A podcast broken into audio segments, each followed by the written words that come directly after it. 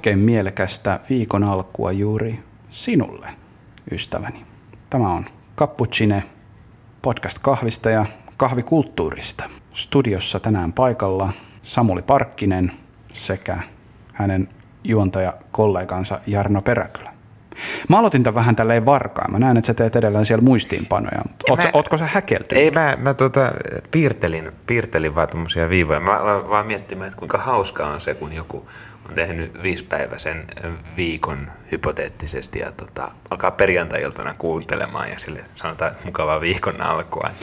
Onko tämä se joku tämmöinen traumatisoiva kokemus? Mutta en, en usko, tiedä sitä. Mä en usko, että se on traumatisoivaa ja tämä on erikoisnugetti meidän äh, vakiokuuntelijoillemme. Ja Näin mä vähän haistelin. Mä, mä oon myös tullut noista meidän podcast analytiikoista siihen tulokseen, että meidän suurin osa kuulijoista nimenomaan kuuntelee Cappuccinen aina tuoreeltaan. Et jonkun verran jaksoja kuunnellaan tietty ihan pitkin, pitkin vuotta ja vuosia, mutta suurin piikki tulee aina siihen, kun me ollaan julkaistu jakso. Ja mun mielestä tämä on luonnollista.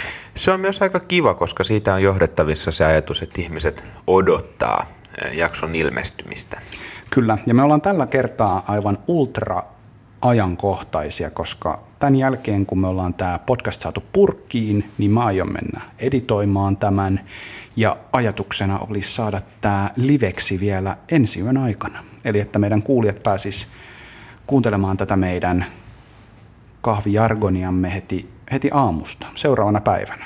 Tällaisia ajankohtaisia kuulumisia tähän alkuun, niin äh, Trumpia ei pantu viralta, hän ei, ei joutunut yllätys. virkarikossyytteeseen, edustaja Mäenpää ei myöskään joutunut. Onko hän Mäenpää? Hetkonen, noita tuota, sekoilevia persuja niin monta. Niin no se tota, yksi niistä ei kuitenkaan joo. joudu myöskään vastuuseen. Joo. Ja äh, sen lisäksi Antti Tuisku on julkaissut mestariteosalbumin, josta kaikki tuntuu olevan ihan pähkinönä. Oletko kuunnellut? En ole kuunnellut, mutta kaikki tuntuu olevan pähkinönä, varsinkin kun äh, tota, samaa konsernia äh, tota, edustava Helsingin Sanomat kirjoittaa siitä tota, artistista henkilökuvan sekä sitten ylistäviä arvioita. Ja, mm-hmm. tota, sitten tulee vielä äh, levyyhtiö, onko tämä Sonin? En mä muista. Joo, mutta kuitenkin. Pikkasen ehkä mua häiritsi ja tulin allergiseksi musiikkijournalismille hetkeksi, mutta en ole kuunnellut. Kyllä mä itse asiassa kuuntelin sen yhden biisin, sen Aamen, Aamen. Okay. Joo, mä veikkaan, että tulevan kevään ja kesän ripareilla ja konfirmaatioissa motherfucking aamen tulee olemaan ja se voi kyllä olla. Mikä tavallaan ihan hauskaa. Se on tavallaan ihan hauska. Ja jos katsotaan vielä tällaista oikeinkin ajankohtaista aihetta, niin en syönä jaetaan Oscarit. Mm, Sä oot totta. Samuli elokuvamiehiä Kuinka tärkeä tilaisuus Oscar Gaala on juuri sinulle? Öö, nuorempana se oli sen verran tärkeä, että muistan äh, tota, nauhoittaneeni siis VHS-kasetelle näitä hmm. tota, nelosen suoria lähetyksiä. Ja mä itse asiassa vasta aikuisiellä sitten, äh, sittemmin VHS-teknologian vähän niin kuin unohduttua, niin kuulut sen, että siihen äänittämisnopeuteen olisi voinut vaikuttaa. Mulla oli hirveät vaikeuksia, kun mä tota, jouduin sitten yöllä vaihtelemaan näitä kasetteja ja niin Aha, poispäin. Sä heräsit vaihtamaan VHS. Muistaakseni tästä mä pakotin mun mutsini tekemään sen. Okay. Tai jotain vastaavaa, mutta se oli semmoista ihmeellistä sekoilua. Sitten ehkä on tullut järkikäteen ja ymmärtänyt sen, että se on vain yksi akatemia, joka jakaa omalla alallaan ää, tota, palkintoja ehkä tietyistä lähtökohdista, mutta on se aina mielenkiintoista. On se aina mielenkiintoista. Onko heittää tärppejä tälle vuodelle? Ja, no mielenkiintoista on se, että tota, Kannesissa menestynyt äh, sarjakuva-elokuva, tota, Jokeri, tuleeko menestymään myös sitten Oscar Gaalassa. Itse kävin katsomassa tuoreelta, tai juuri tällä viikolla sen tota, elokuvan, mm. ja, ja no, on mulla näkemyksiä, en mä ehkä ala sen enempää niitä tässä jakamaan. Siinä leffassa ei taidettu muuten juoda kupillistakaan kahvia. Onko näin? Joo, mä Entäs tässä Parasite vai Parasitesissa? Sen, mä, sen mä haluaisin nähdä, mulla on vielä näkemättä. Siinä ollaan ainakin keittiössä, Joo. mitä mä näin pressikuvista. Joo, Joo kyllä tota, se on mielenkiintoinen, sehän on e, elokuva luokasta ja, ja mm. tota, kahvi yhtenä kulutushyödykkeenä ja elintarvikkeena on hyvin tällainen tota, luokka-analyysinkin kohde. Että Tämä on, tämä on itse asiassa ihan hyvä kysymys, että representoiko kahvi tässä jotain, en tiedä. Se on kuitenkin vielä aasialainen elokuva ja, ja tota, siellä kuitenkin kahvi on ymmärtääkseni suhteellisen keskiluokkaista vielä, mutta joo, odotan sitä elokuvaa innolla ja toivon, että se menestyisi. On kuullut hyviä arvioita. Kyllä, tästä on jopa puhuttu, että se voittaisi parhaan elokuvan palkinnon, mikä olisi historiallista. Ää, olisi mutta kova nyt, juttu nyt kun otettiin tämä kahvi elokuvissa puheeksi, niin olisipa mielenkiintoista tietää, että kellä on hallussa Oscar Gaalan kahvidiili. Joo, tämä muuten on ihan hyvä pointti. Pitäisikö alkaa selvittää? Voitaisiin alkaa selvittää, koska mä sain tässä ihan vähän aikaa sitten vasta tällaista sisäpiirin tietoa kotimaisen draaman ja elokuvan settien sisäpiiristä, että siellä juodaan kuulemma ihan jotain peruskuraa. Voin kuvitella, että saludot ja, ja tota, Paulikin punaiset on kovaa kamaa näissä Kyllä. ympyröissä. Tarvitaan, ihan kustannustehokkaillisista syistä. Tarvitaan teollisuuden sisältä whistleblower, joka tuo tämän asian julki. Okei, nyt Mut mennään ga- ihan ga- Gaalakahvit on kyllä siis mielenkiintoinen juttu, koska mä, mä oon miettinyt esimerkiksi tota, no, Suomen katsotuinta televisio-ohjelmaa, mutta siis itsenäisyyspäivän juhlia, josta tämä televisio on, että mitä kahvia siellä juodaan. Et siinä olisi kova, kun joku pienpahtimo joskus Siellä pääsisi. on ollut joskus pienpahtimo. Jos, tämä voi nyt olla väärin ja älkää kivittäkö, älkääkä kahvipavuttako, mutta siis mun mielestäni satavuotis itsenäisyyspäivän vastaanotolla se kilpailutettiin, että Joo. kuka sinne sen kahvin saa ja mä väitän, että se oli Pirkanmaan pahtimo. Okei. Okay. Mun mielestä heillä oli Suomi 100 kahvi, että he sai sen tuotteen haltuun ja sitä oli sitten myös itsenäisyyspäivän vastaanotossa, mutta en, en tiedä Joo. nyt ihan varmaksi. Joo. Joo. Siinä olisi ainakin ollut hyvä tuommoinen tota, markkinointimahdollisuus sitten tälle pahtimolle rummuttaa sitä enemmänkin, mutta mennyt ohi, ohi kyllä tämä. Kyllä, kyllä. Tästä päästään Aasinsillalla hepposella sellaisella meidän päivän aiheeseen, eli kahvitieteeseen ja kahvin tutkimiseen. Ää, tässä menneinä viikkoina ollaan saatu lukea erilaisista medioista, että onko nyt espresso otettu ja keksitty uudestaan. Oletko sinäkin aina uuttanut espressoa väärin? Tieteilijät löysivät uuden tavan tehdä kestävämmin ja paremmin espressoa. Eli hyvin tällaista niin klikkiotsikko-matskua. Samuli, mitä on tapahtunut? No näitä shokkivauva-otsikoita on, on tullut erinäisissä medioissa vastaan. En muuten tiedä, mulle ei ole sun suomenkielisiä medioita yhtä. Löysitkö sä? En edes etsinyt. Joo, mutta, mutta no, tämä on hyvä, hyvä pointti siis sinällä, että meillä ei ehkä ole semmoista suomenkielistä kahvimediaa, joka niin aktiivisesti meidän lisäksi näihin asioihin tarttuisi. Mutta tosiaan tota, kyseessä on, on tota, tällainen... Ö, tutkimuspaperi, joka julkaistiin, jossa esitetään kahvin uuttamisesta tavallaan teoreettinen malli, joka kyseenalaistaa no, tietyllä tavalla omaksuttuja asenteita tai ainakin käytännöstä tota, johdettavissa olevia malleja. Mä ehkä tiivistäisin jopa sellaiseksi, että vähemmän kahvia enemmän kuppiin ajattelua tai vastaavaa, mutta Haluatko esitellä paremmin vielä tämän paperin? No mä voin siitä muutaman sanan sen itsekin sanoa, mutta ennen, ennen sitä todettakoon, että mä, mä googlasin äh, Iltalehti ja Espresso, okay, no niin, että olisiko tästä löytynyt jotain, niin ei, he eivät ole tähän asiaan äh, tarttuneet, mutta sen sijaan he, heillä niin kuin korkeimmin rankkautuu tämmöinen kuin äh, Miten olisi pornoa kupissa espresso. Tämä on vuodelta 2010. Brooklynissa sijaitseva kahvila myy kymmenkertaista espresso-annosta, joka on saanut lempinimen pornoa kupissa. Okei. Okay. Että näin. Olkaa tota, ystävällinen. Onko se uutettu nakusihdillä, koska oh, ne on joskus ollut Aika hyvä. Funkkaavia videoita. Aika mahtava. Okei, okay, no niin.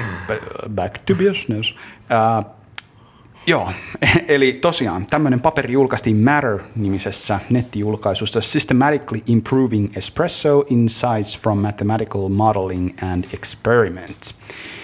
Joukko kahvinörttejä ja jopa ihan niin kuin tiedeihmisiäkin. Mm, tekivät ihan vertaisarvioidun Joo, paperin. Or, orgaanisen kemian puolelta, mutta sitten myöskin matematiikan puolelta, niin löivät viisaat päänsä ja tutkimuspöytänsä yhteen ja, ja kattelivat vähän, että miten noin niin kuin teoriassa uutettaisiin parhaan makuinen espresso. Ja niin kuin sä sanoit, ää, enemmän kahvia kuppiin vähemmästä määrästä kuivakahvia, niin he päätyivät tähän tulokseen, että järkeväähän olisi uuttaa mahdollisimman pienestä määrästä niin kuin optimaalisen paljon kuppiin. Eli näin ollen raaka-aineen käyttömäärät vähenis, mutta ihmiset saisi kuitenkin hyvän makuista kahvia. Tämähän ei ole varsinaisesti uutta millään Ei, lailla. ja, ja sinällähän toi on tuommoinen tehokkuushyve, utiliteetti, Joo. joka hyöty, hyötynäkökulma, joka läpileikkaa ihan mitä tahansa Kyllä. sektoria maailmassa.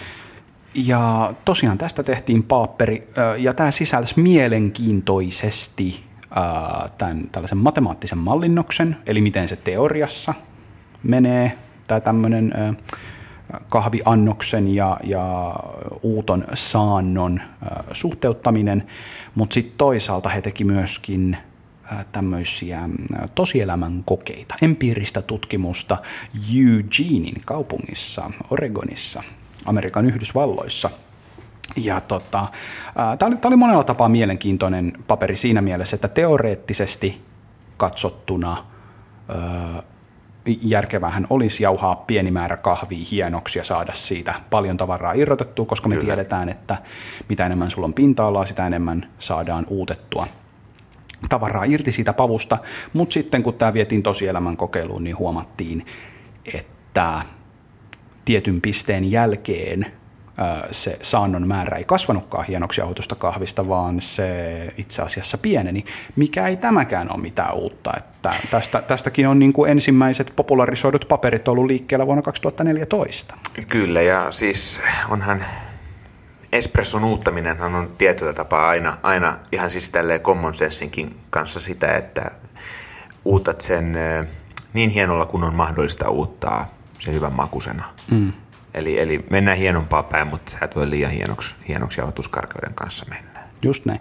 Ja ehkä, ehkä vielä niin kuin se, mikä tässä sit herätti niin sanotun keltaisen lehdistön, joka ei muualla päin maailmaa välttämättä ole niin keltainen lehdistön nyt kuitenkin, niin CNN myöten, niin oli totta kai se, että siis tälle paperille oli selvästi tehty hyvä brändityö pohjalle, eli siitä oli tehty hyvä, hyvä tuommoinen pressitiedote, mihin sitten moni tarttui kiinni. Tässä on kuitenkin varsin arvostettuja tieteentekijöitä on. ollut tätä tekemässä, mutta se pääpointti tässä oli se, että tutkijat tuli siihen tulokseen, että itse asiassa optimaalisen uuton saa aikaan 15 grammalla kahvia, kuuden baarin espressokoneella ja shotti aikaa vaihtelisi 7 ja 15 sekunnin välillä. Ja tämähän nyt tässä on sitten se, mikä vähän ehkä ihmetytti kahvialan ihmisiä ja sai, sai toimittajat hurraamaan. Kyllä, kyllä, koska siis perinteinen espresso, jos sen, tai perinteinen perinteinen, mutta vakiintunut espresso 2020 paperille käännettynä on kutakuinkin yhden suhde kahteen, sanotaan näitä vaikka 20 grammaa jauhettua kahvia ö, tota, sisään ja siitä sitten ulos kuppiin 40 grammaa juotavaa kahvia noin 25-30 sekunnissa. Eli tavallaan tämä kyseenalaistaa ihan täysin, täysin sen, että mikä, niin, vielä yhdeksällä baarilla uutettuna. Öö, yhdeksän baari oli jo tämä, niin kuin, mistä Mut, lähdettiin liikkeelle, mutta tutkimusporukalla oli paljon ongelmia sen kanssa. He siitä syystä päätyi tekemään kuudella baarilla. Joo, mutta meinasin, että tämä tota, paperille käännetty mm, joo, tavallaan vakiintunut espresso on vielä yhdeksän baaria. Ja tota, kun sitä lähdettiin teoretisoimaan, niin tämä, tämä tota, lopputuloshan ikään kuin kyseenalaistaa hirveän voisi sanoa radikaalistikin sen, sen, että mitä tämä espresso on toisaalta pienenä ehkä tällaisena disclaimerina pakko sanoa, että itse olen ollut kyllä havainnut hiukan niin kuin lähipiirissäni sitä, että uuttoajat on kyllä mennyt alle 25 sekunnin, 20 sekunnin hujakoille. Baaria, painetta ollaan laskettu parillakin baarilla ja Niin, tietyllä tavalla empiriastakin on ollut huomattavissa se, että espresso on dynaaminen käsitteenä ja on muuttunut käytäntönä aika paljonkin. Mutta tämä oli mielenkiintoista, että he, he tavallaan toisille myös ihan tota analytiikkaa taustalle. Joo, ja mä tartun tässä nyt tähän, tähän espresson dynaamiseen ää, olemukseen, eli siihen, että se, sitähän ei ole varsinaisesti mihinkään lukkoon lyöty, että tällainen on espresso, vaan me meidän espresso-jaksossakin puhuttiin siitä, että viime kädessähän espresso on espressokoneella valmistettua kahvia. Mm. Ja sen pitäisi olla lyhyehkö shotti, mutta tämäkin on hirveän liukuva käsite. Onko kaffi shotti espresso? En osaa sanoa. Niin. Mut ja jos oli... miettii, kuinka paljon espresson mitta on kasvanut. Se on aikoinaan niin. jo vaihdellut, mutta tietyllä tapaa tuntuu, että sitä on enemmän ja enemmän venytetty. Ollaan ikään kuin tehty paremmin uutettu ja ikään kuin maksimoitu sitä meidän uutosta ja saatu puolenkin desin espressoja, jotka ennen Joo. ei olisi mahtunut eskuppeihin. Tosin tässä Hoffman teki mielenkiintoisen espresson historiavideon, jossa hän tuli siihen tulokseen kuvatodisteiden perusteella, että alkuperäinen espresso on itse asiassa ollut annokseltaan tuolla normaali kahvikuppi. Joo. Mikä on, tämä on mielenkiintoista. Tähän meidän pitäisi joskus sukeltaa. Mutta tämmöisen jutun mä löysin internetin ihmeellisestä maailmasta, että itse asiassa tämä meidän käsitys, just se mitä sä kuvailit, yhden suhde kahteen 30 sekunnin hujakoilla – et sä näin sanonut? Joo, Sanot. kyllä, kyllä. Niin siis tämä täsmälleen tämä espresso-resepti, tätä pidetään niin kuin, hyvin tällaisena vakiintuneena. Tämä, tämä on nyt espresso-resepti. Mutta osaatko sanoa yhtään, mihin se juontaa juurensa? Minkä takia se on tämmöinen? Tota, en olisi tiennyt minäkään, mutta nyt mä otan sut Siis tämä on hauskaa, hauskaa tota, kun itse on elämäni aikana myynyt lukuisia espresso-laitteita – myynyt erilaisia kahveja ihan kotikuluttajille, myös sitten opettanut ravintola-alallakin ihmisiä valmistamaan espressoa, niin on ikään kuin sanonut, että ei ole mitään oikeita tapoja, mutta on hyvä lyödä ikään kuin kiveen jotkut tietyt mallit. Joo. Ja mulla on vähän sellainen ajatus, että nämä on ikään kuin tämmöinen hegemoniseksi saatettu jäsennys, jotta me voidaan opettaa ja viedä tietoa eteenpäin. Käytännössä, no niin, sanoa, mikä on meidän näkemys espressosta ja opettaa se toisille. Just näin. Ja se, mistä tämä on tullut, niin epäilemättä pohjaa empiriaan. Ei kukaan mm. ole vaan hatusta tempassut tätä määrää, mutta tämä siis pohjaa, tämä resepti, ää, Andrea Illin tekemään no, kirjaan okay. Espresso Coffee, The Science of Quality. Ja Joo. tämä on siis kirjoitettu vuonna 1995. Itse asiassa musta tuntuu, että mulla on ollut joskus lainassa tota, tämä ihan paperinen versio, siis tämä oikea kirja. Joo, Illyhän tekee, mä en muista miksi sitä kutsutaan sitä heidän sitä järkäleteosta. Onko se just tämä? Vai onko, ehkä, ehkä heillä on useampikin kirja. Mutta siis Hän tekee hirveästi tutkimusta. Joo. Kyllä se, se on ihan, ihan jäätävää. Mä GLCn pahtimolla on se joskus pitänyt sitä käsissä, niin se on kyllä, se ei, siinä, ei, siinä ei naurata, kun sitä pitää kädessä. Mutta siis tosiaan espresson käsite on vähän tällainen niin kuin häilyvä. Ja mitä nämä tutkijat nyt oli saanut selville, niin tällä heidän niin kuin metodologialla, eli otetaan annos kahvia, jauhetaan se tietynlaiseksi ja sitten kun saadaan sieltä uuttumisesta dataa, eli tätä tällaista niin kuin, input-data on se, että kuinka paljon meillä on kahvia. Mm-hmm. Ja output-data on sitten sitä, että kuinka paljon, sitä kahvi, tai kuinka paljon siitä kahvista on saatu uutettua makua ja mikä sen vahvuus on. Just niin. Eli tämä niin brew-ratio, paljon kahvia sisään, paljon kahvia ulos, se on se, mitä me itse päätetään, ja sitten me voidaan observoida mittaamalla näitä muita arvoja. Niin pointtina oli tässä se, että sitten lähdetään niin kuin tavallaan etsimään sitä graalin maljaa, sitä pistettä, missä kohtaa me saadaan siitä X määrästä kahvia X sisään, Y ulos, niin m- miten me saadaan optimaalisesti uutettuista kahvia makua irti. Ää, ja tässähän ei tosiaankaan, niin kuin sanottu, ole mitään uutta. Tätä on tehty monta vuotta, ja, ja se, mitä tässä nyt sitten huomattiin ää, tällaisissa arkipäivän testissä oli se, että, että paperilla näytti hyvältä joo, voidaan laittaa pikkainen määrä kahvia ja hirveän nopeasti shotti ulos ja saada hyvän makusta kamaa, mutta sitten siinä huomattiin tämmöinen, että mm, aika paljon tällaista niin kuin human erroria tulee tässä näitä sampleja tehdessä. Eli isoin ongelma tällä hetkellä espresson uuttamisessa tuntuisi olevan tämä kahvin tasottaminen, Joo, että se saataisiin tasotettua mahdollisimman tasaisesti. Koska kuten sanottu, sä et voi jauhaa espresso liian hienoksi, koska sitten nämä sun arvot lähtee laskemaan, sä et enää saakkaan uutettu enempää irti. Ja tämähän on ihan loogista, että kun sulla on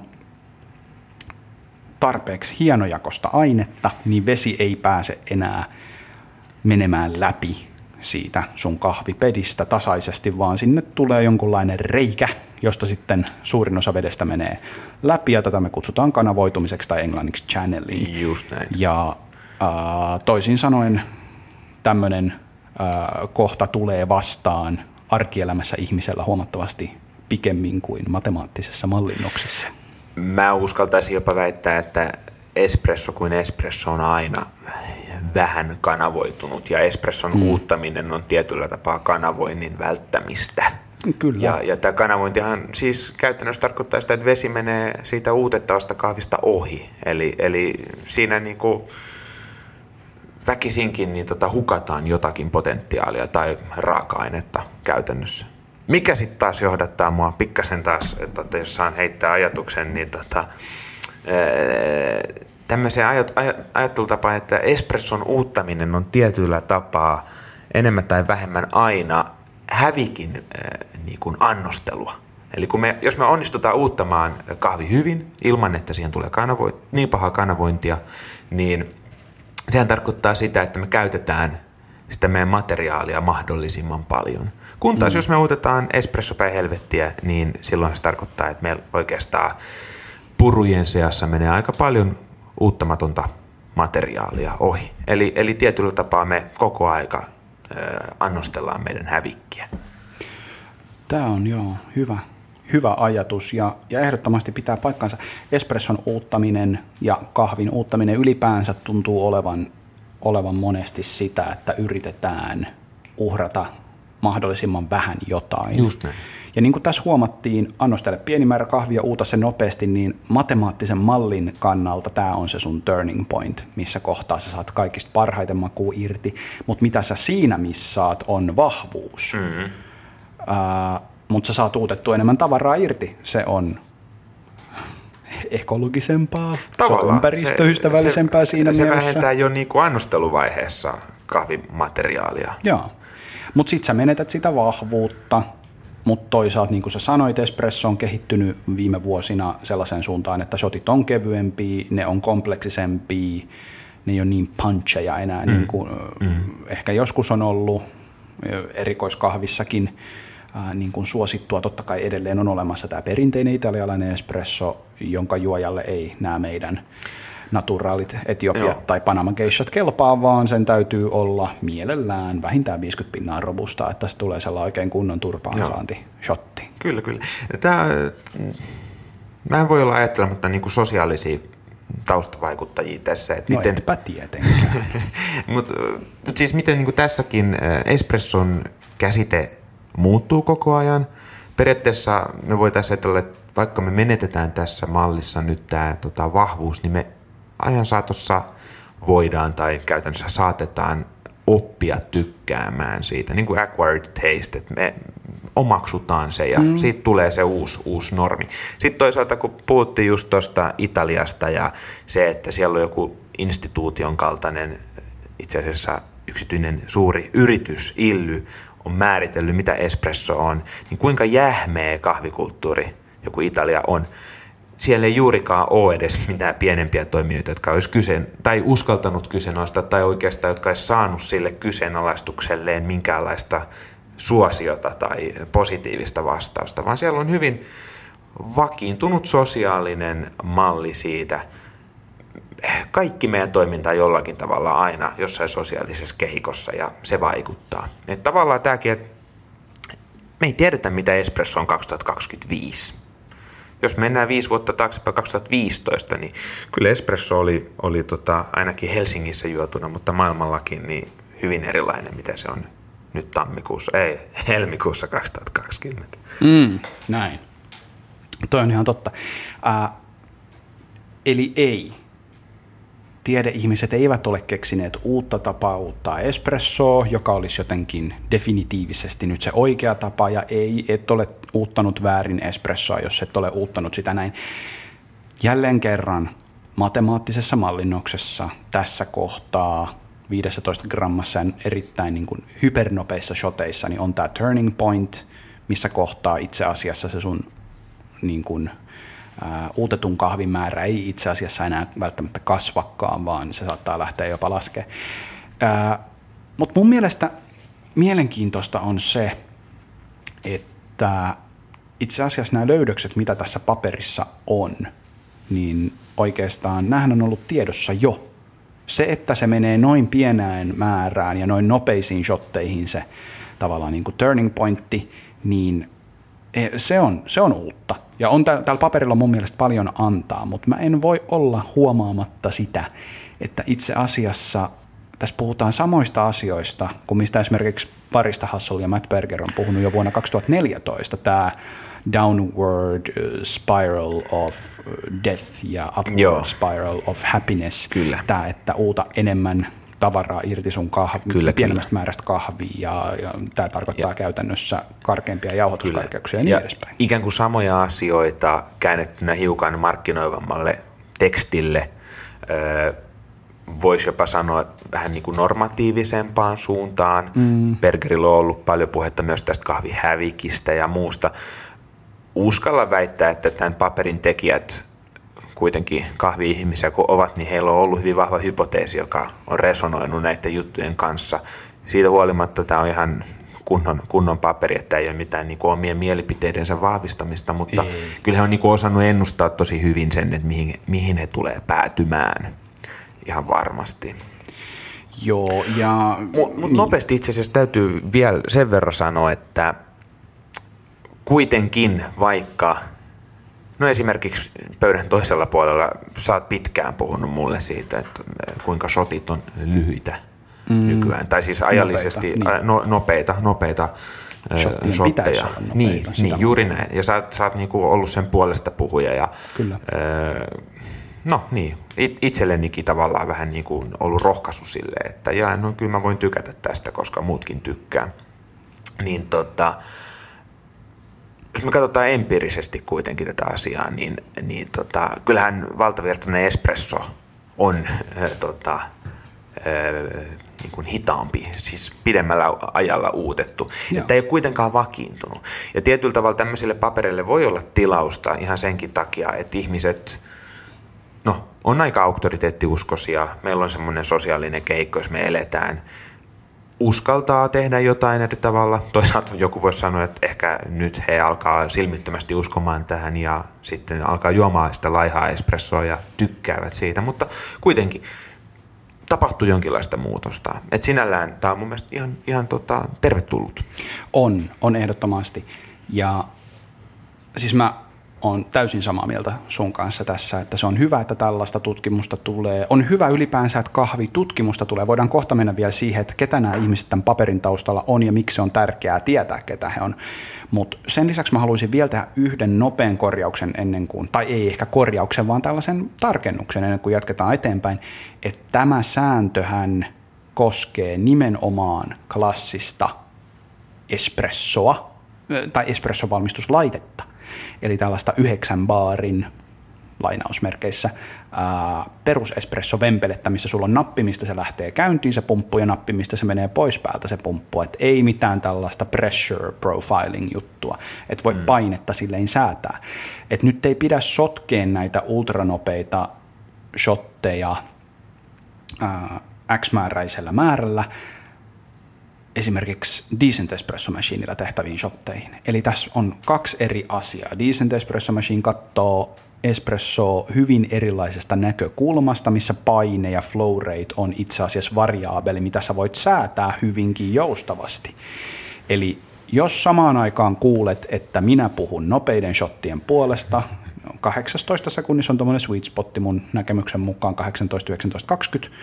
Öö, James Hoffman sanoi, että kukaan ei sano, että 15 sekunnin shotit maistuu hyvältä, mutta mä sanon, että 25 sekunnin shotit ei koskaan maistu hyvältä. Mm-hmm. Mutta sitten samaan aikaan mä saatan myös puhua 60 sekunnin shottien puolesta, mutta tässä on laiteero.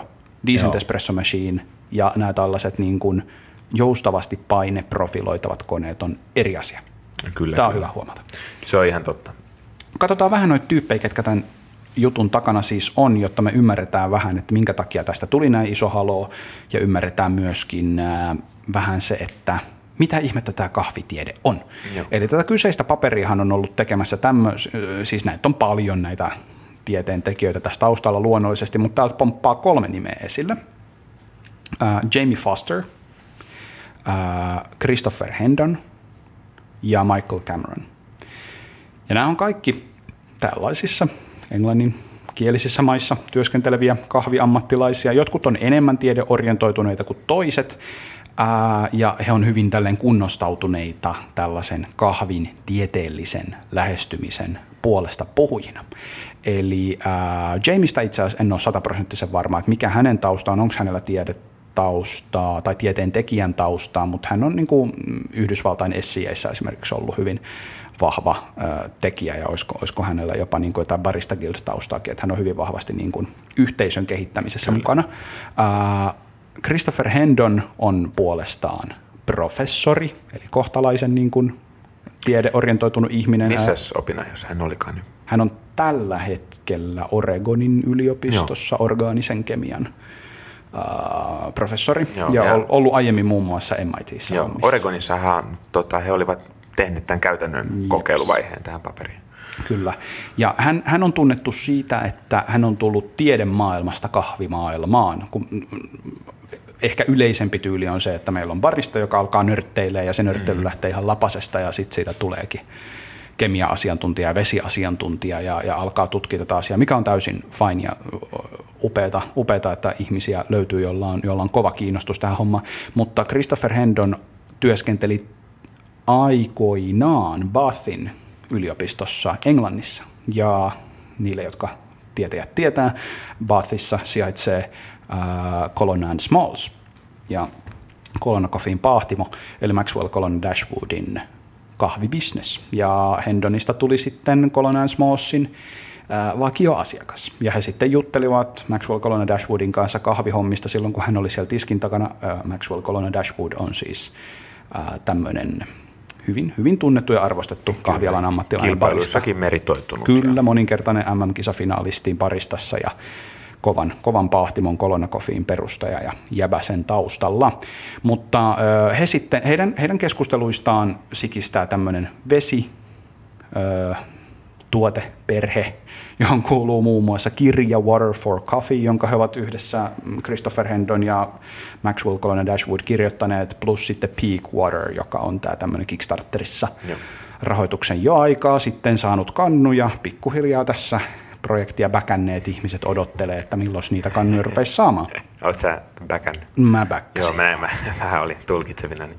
Juu, äh, mutta siis joo, eli äh, Christopher Hendonilla on tämmöinen tausta, eli hän on hyvin vahvasti ollut mukana tekemässä paitsi vesitutkimusta, niin myös sitten tätä tutkimusta, mutta myöskin tämmöistä jauhettavan kahvin lämpötilaa tutkivaa mm. tutkimusta, mitä voin kohta referoida vähän lisää pikaisesti. Mutta siis hän on tavallaan tällainen niin erikoiskahvimaailman ovi tiedemaailmaan. Joo, ja voisi sanoa, että myös äh, semmoinen vaikuttaja on ollut, että äh, tämä yhteys äh, tota, kolonna, tota, kolonnaan, niin tota, se on siis ollut myös sellainen, että tuntuu, että sitä kautta ikään kuin tämä baristasektori on tieteellistynyt. Mm-hmm. Silloin aikoinaan, kun hän kisasi 2014, Maxwell Dashwood, tuolla ää, tota, VBCssä, niin eikö, se oli tämä vuosi, kun hän esitteli tämän Joo. Tota, vesi, vesihomman rutiinissaan. Hän oli tämä Bathin 2013 tai 2014, jompikumpi. Hän oli tämä Bathin yliopiston labratakki päällä Joo. aluksi ja niin poispäin. Ja tota, kyllä hän tuntui tosi korkealentoiselta sen jälkeen ihmiset alkoi no, lukemaan, lukemaan tota, just kirjallisuutta ja, ja ikään kuin suhtautumaan hiukan tieteellisemmin. Ottamatta nyt yhtään pois sitä sellaista, että espressolaitteen ääressä katkaistaan sotteja ja maistellaan ja tehdään sellaista tota, hiukan ehkä ö, virheellistä aistivarasta tutkimusta, mutta tuntuu, että sen jälkeen ala muuttui hirveän paljon. Joo, ja sitten oli tietenkin äh, samoihin aikoihin myös nämä Matt Bergerin tutkimukset ja hän ja Scott Rayo ja, ja sitten äh, VST Toolsin perustaja Vince Fedel, äh, jotka, jotka teki sitten taas omalla tahollaan tätä tällaista äh, tavallaan poikkitieteellistä tutkimusta, eli äh, tosiaan tämän VST-refraktometrin kehittäjä, joka on myös tämmöinen tiedeorientoitunut henkilö ja, ja hyvin, hyvin vahvasti suuntautuneena kahviin. Mutta nämä on pari tällaista hyvin keskeistä hahmoa, ketkä on, on tavallaan raivanneet tilaa sille, että ylipäänsä tämmöistä tutkimusta voidaan tehdä. Ja erityisesti Christopher Hendon on näissä hommissa edelleen hyvinkin aktiivisesti mukana. Sitten Michael Cameron, hyvä mainita, hän on taas puolestaan just tällainen kahvinörtti, joka on tieteellisesti alkanut asioihin suhtautua ja hän oli, oli tota, aikoinaan tällaisen Strive for Tone-nimisen blogin pitäjä, äh, kirjoitti paljon just kahvin pakastamisesta, äh, workflowsta, EK-terien säätämisestä. Hän työskenteli tämmöisessä kahvilassa kuin Frisky Goat, joka oli mun mielestä hauska nimi kahvilalle. Ja heillä oli mun tietojeni mukaan ensimmäisenä tämmöinen äh, pakastettujen kahvien meny heidän kahvilassaan. Mistä päästäänkin kivasti Aasinsillalla tänne pakastamisartikkeliin, jossa taas Michael Cameron ei mun muistaakseni ollut mukana. Tämä Maxwell Colon Dashwood oli. Oli. Dashwood oli hänen puolisonsa Leslie. Colon Dashwood oli mukana. Matt Berger oli mukana. Christian Glatt oli mukana. Malkönikin tämmöinen, mikäköhän insinööri hän nyt sit onkaan. Paljon mukana baristaskenen toiminnassa. Uh, Stephen Layton uh, Hasbeeniltä ja 3Filtä ja sitten tota, Matt Berger Barista Hustlelilta. Hehän julkaisivat vuonna 2016 tämän uh, Nature-julkaisussa uh, julkaistun artikkelin nimeltään The Effect of Bean Origin and Temperature on Grinding Roasted Coffee, joka on ollut vähän niin kuin tämä pohja keskustelulle siitä, että kahvin pakastaminen on oikeasti hyvä juttu ja, ja sillä voidaan saada parannettua uutta tulosta, koska pakastetun kahvin tämmöinen partikkeli koko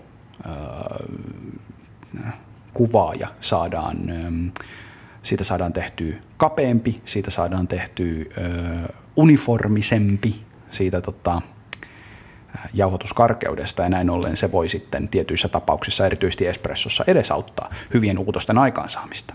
Mm. Sehän vaikuttaa just tähän kanavoitumiseen, josta puhuttiin. Juu. Muistaakseni tämäkin paperi oli vertaisarvioitu ja oli. sen muistan, että suomenkielinen media, Yleisradio nimittäin, tota, uutisoi tästä no. aikoinaan. Mä oon aikoinaan kirjoittanut tästä myös artikkelin, mutta mä en koskaan julkaissut sitä. Okei, okay, mihin sä olet sen kirjoittanut? Tai olisit siis, kirjoittanut? Silloin mä ajattelin, että mä rupesin tekemään blogia, mutta sitten mä löysin, että mä en tykkää kirjoittaa. Niin. Niin, niin, no niin. sen kirjoittaminen oli kyllä kivaa. Siitä tuli hyvä artikkeli, pitää kiettiä se jostain. Päädyttiin puhumaan nauhalle. Sitten. Päädyttiin puhumaan nauhalle ennemmin, mutta tämä on, tämä on nyt taas esimerkki sellaisesta, että että tämmöisiä artikkeleita on tehty, niitä tulee välillä ja osa niistä saa paljonkin huomiota. Ja niissä on paljon tekemistä just sillä, että nämä tekijät näiden paperien taustalla, niin he, heistä ainakin osa on hyvin tällaisia keskeisiä erikoiskahvimaailman vaikuttajia. Ja sillä tavalla he saa sitten pönkitettyä tätä omaa materiaaliaan ja, ja se saa paljon erityisesti kahvimedioissa ja sosiaalisessa mediassa – näkyvyyttä. Joo, näin on. Ja tietyllä tavalla he on sellaisia alaa ohjaavia tekijöitä, että he, no okei, okay, paha sanoa, kun tietenkin kansainvälisesti tunnistaa vain nämä näkyvimmät, mutta tuntuu, että he myös eniten kokeilee uutta, he, he tota, ajaa ikään kuin tällaista muutosta. Että he ei niin. ole sellaisia niin kuin taantumuksellisia. Ei, joo, joo aika, aika rohkeita juttujahan nämä on kyllä, kyllä. nämä kyseiset henkilöt nimenomaan tehneet tehneet näissä tutkimuksissaan. Tämä kahvin pakastaminen, se on ollut iso juttu ja näkyy paljonkin yhdessä vaiheessa kahviskenessä. Veikkaan, että taas tulevissa MM-kisoissa kahveja pakastellaan kyllä. On sitä Suomen päässäkin tehty. Ähm, veikkaan myö... Mutta mut, mitä luulet? Näkyykö tämä uusin tutkimus jollain lailla baristojen Minkälainen vaikutus sä ajattelet, että tällä tutkimuksella on? No kyllä mä voisin kuvitella, että tulee näkymään. Yhä enemmän ihmistä alkaa varmaankin miettimään espressolaitteensa tota, paineita, että tulisiko niitä alentaa. Nyttemmehän, nyt, nyttenhän kuitenkin kahvilat on ollut aika paljon sen varassa, että kuka asentaa laitteen, eli käytännössä maahantuo tai huolto on määrittänyt ne mahdollisuudet ja olosuhteet, joissa eletään. Toisaalta varmaan tulla kokeilemaan enemmän. Palataan ehkä vähän siihen vanhaan, kun kahvi oli vielä mielenkiintoista niin sanotusti, että maistellaan enemmän ja ne. tuijotellaan vähemmän ehkä niihin tota, numeroihin, jotka loppupeleissä on kuitenkin vain omia havaintoja niistä, mitä tekee. Ö, yksi, mitä mä mietin, on se, että palataanko vähän siihen, joka joskus tuntuu, että keskusteltiin enemmänkin, että tota, espressolaitteen sihdin koko, koska jos mm. me tiputetaan annostusta, niin jos käytetään tätä isommalle annostukselle sopivaa sihtiä, niin siihen jää aika paljon tätä niin headspacea tai tyhjää tilaa kahvikakun ja yläsihdin, laitteen yläsihdin väliin, niin Joo. joskus ainakin tuntuu, että hirveästi kokeiltiin eri kokoisia sihtejä. Musta tuntuu, että tässä paperissa ei ole ehkä tätä asiaa huomioitu niin tarkasti. Olisi mielenkiintoista kokeilla, kokeilla sitä, että onko sillä sihdillä myös vaikutusta siihen, että jos me just tiputetaan sihdin kokoa, niin peilautuuko se jollakin tavalla vai onko se täysin erilainen sitten näiden saatujen tulosten kanssa niin poispäin. Tämä on ihan mielenkiintoinen kysymys mun mielestä, että, että mikä vaikutus tällä Headspacella on. Uh, luin sosiaalisen median keskustelusta jälkeenpäin, että Michael Cameron oli ottanut tähän asiaan kantaa, kun Ai, joku okay. noheva sosiaalisen median käyttäjä oli tästä kysynyt, niin hän Sen kyllä suosi... minä. Et, et, se oli amerikkalainen ihminen. Niin hän tota, otti kyllä kantaa siihen, että hän suosittelee 15 gramman kahvimäärälle 15 gramman VST-sihtiä. Se on ihan tavallaan luonnollista. Ja... Mm, VST rokkaa näissä skeneissä. Se on Mä ihan totta. Ei ole hirveästi vastaan purnaamista mistään. Ei, ei, IMS ei. yrittää aina välillä, mutta kyllä VST nyt tuntuu oleva. Ne on tehnyt hyvää duunia silloin vuosituhannen vaihteessa ja saaneet aika hyvin jalan oven väliin, jos näin voi sanoa. asemansa. Kyllä. Uh, vielä, vielä haluaisin tällaisen pointin heittää tähän, että, että meillä aina välillä pulpahtelee näitä, näitä kahvitutkimuksia maailmalta, niin kuin nyt esimerkiksi tämä espressotutkimus mm. ja jauhotuskarkeustutkimus ynnä muuta, niin haluaisin muistuttaa kuitenkin, että kahvitutkimusta tehdään jatkuvasti. Näinhän se Eli on. itse asiassa Sveitsissä, Zyrihissä, Zyrihin, ähm, onko tämä nyt sitten ammattikorkeakoulu, niin sieltä löytyy Coffee Excellence Center, jota vetää professori, tohtori, MBA Chahan Jeretsian, joka on tämmöinen hyvin tunnettu kahvitieteilijä, joka on mun, jostain muistan kuulen, että hän on parisen sataa paperia kahviin liittyen julkaissut uransa aikana. Tämmöinen varsinainen kahvin Pelle Peloton, tutkinut kaikenlaista, ollut aikoinaan Nesteellä Meinasin juuri töissä. kysyä, eikö hänellä ole joku kytkös sinne? Hän oli mun muistaakseni Head of Coffee tai joku vastaava, Joo. joka kuulostaa hirveän tällaiselta niin kuin modernin baristan työkuvalta. Joo jossain generisessä erikoiskahvikahvilassa, mutta hän on ollut tosiaan Nestlellä tämmöinen äijä, ja jos en ole ihan väärässä, niin hänellä oli joku rooli myös Sudden Coffeeissa. Kalle, sä voit meitä korjata Joo. sitten, me tiedetään, että sä kuuntelet. Joo, joo tota Kalle korjaa sitten, mutta mulla on myös muistikuva, että joskus Kalle puhui ainakin maistattaneensa, tai olisiko ollut näin, että kertoneensa ideasta, ja, ja siitä oltiin innostuttu. Mutta nyt kun tuli tämä Nestle puheeksi, niin ö, puhuttiin näistä tämän paperin tota, mahdollisuuksista, niin yksi, yksi asia, jota mä kyllä mietin, on se, että onko tämä niin kuin onko nämä mahdollisuudet myös nähtävissä kodin ulkopuolella teollisuuden alalla? Että jos mietitään näitä Nespresso tai ylipäänsä kapselikoneita, niin niissähän on ollut tämä varmaan logistisesta syystä hyvin pieniä nämä kapselit, vähän kahvia, saadaan paljon annoksia paketteihin ja levitettyä maailmalle. Niistä ollaan uutettu mahdollisimman paljon ikään kuin käänteisellä logiikalla, kovat paineet, eikö näin ole? Joo, on. Niin onko tässä tavallaan se mahdollinen, mahdollinen puoli, että jos sitä aletaankin miettimään, käännetään toisinpäin tai miettimään, miettimään toisin, niin se toimintalogiikka näissä tota, muuttuisi. Koska nyt ainakin näyttää siltä, että ikään kuin saavutetaan jonkinlaista tehokkuutta.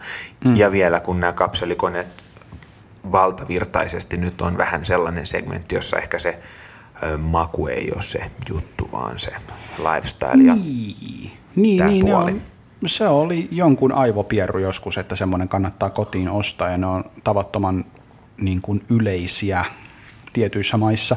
Ja kyllähän just niin kuin Kolona Coffee nyt yhtenä esimerkkinä, niin on, on olemassa niin kuin pienpahtimoita, jotka, tai NS-pienpahtimoita, jotka on tämän Nespresson kapselipatentin raukeamisen jälkeen näitä ruvennut tekemään. Kyllä.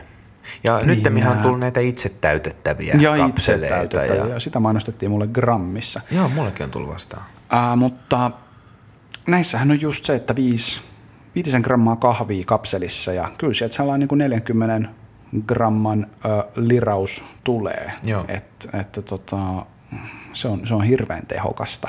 Joo. Et se on saatu espressoksi tavallaan Nespresso nimellä ää, naamioitua ja sitähän ne sanoo, että ne koneet on siitä syystä niin hirveän halpoja ja niitä saa välillä ihan poskettomilla alennuksilla. Ja jossain vaiheessa siinä oli kai joku tämmöinen, että ihmis, kuluttajat möi niitä eteenpäin. Siinä oli tämmöinen niin pyramidihuijauksen haju tässä hommassa. Mutta siis sehän se on, että, että toihan on Nestlelle valtavan suuri bisnes. Joo.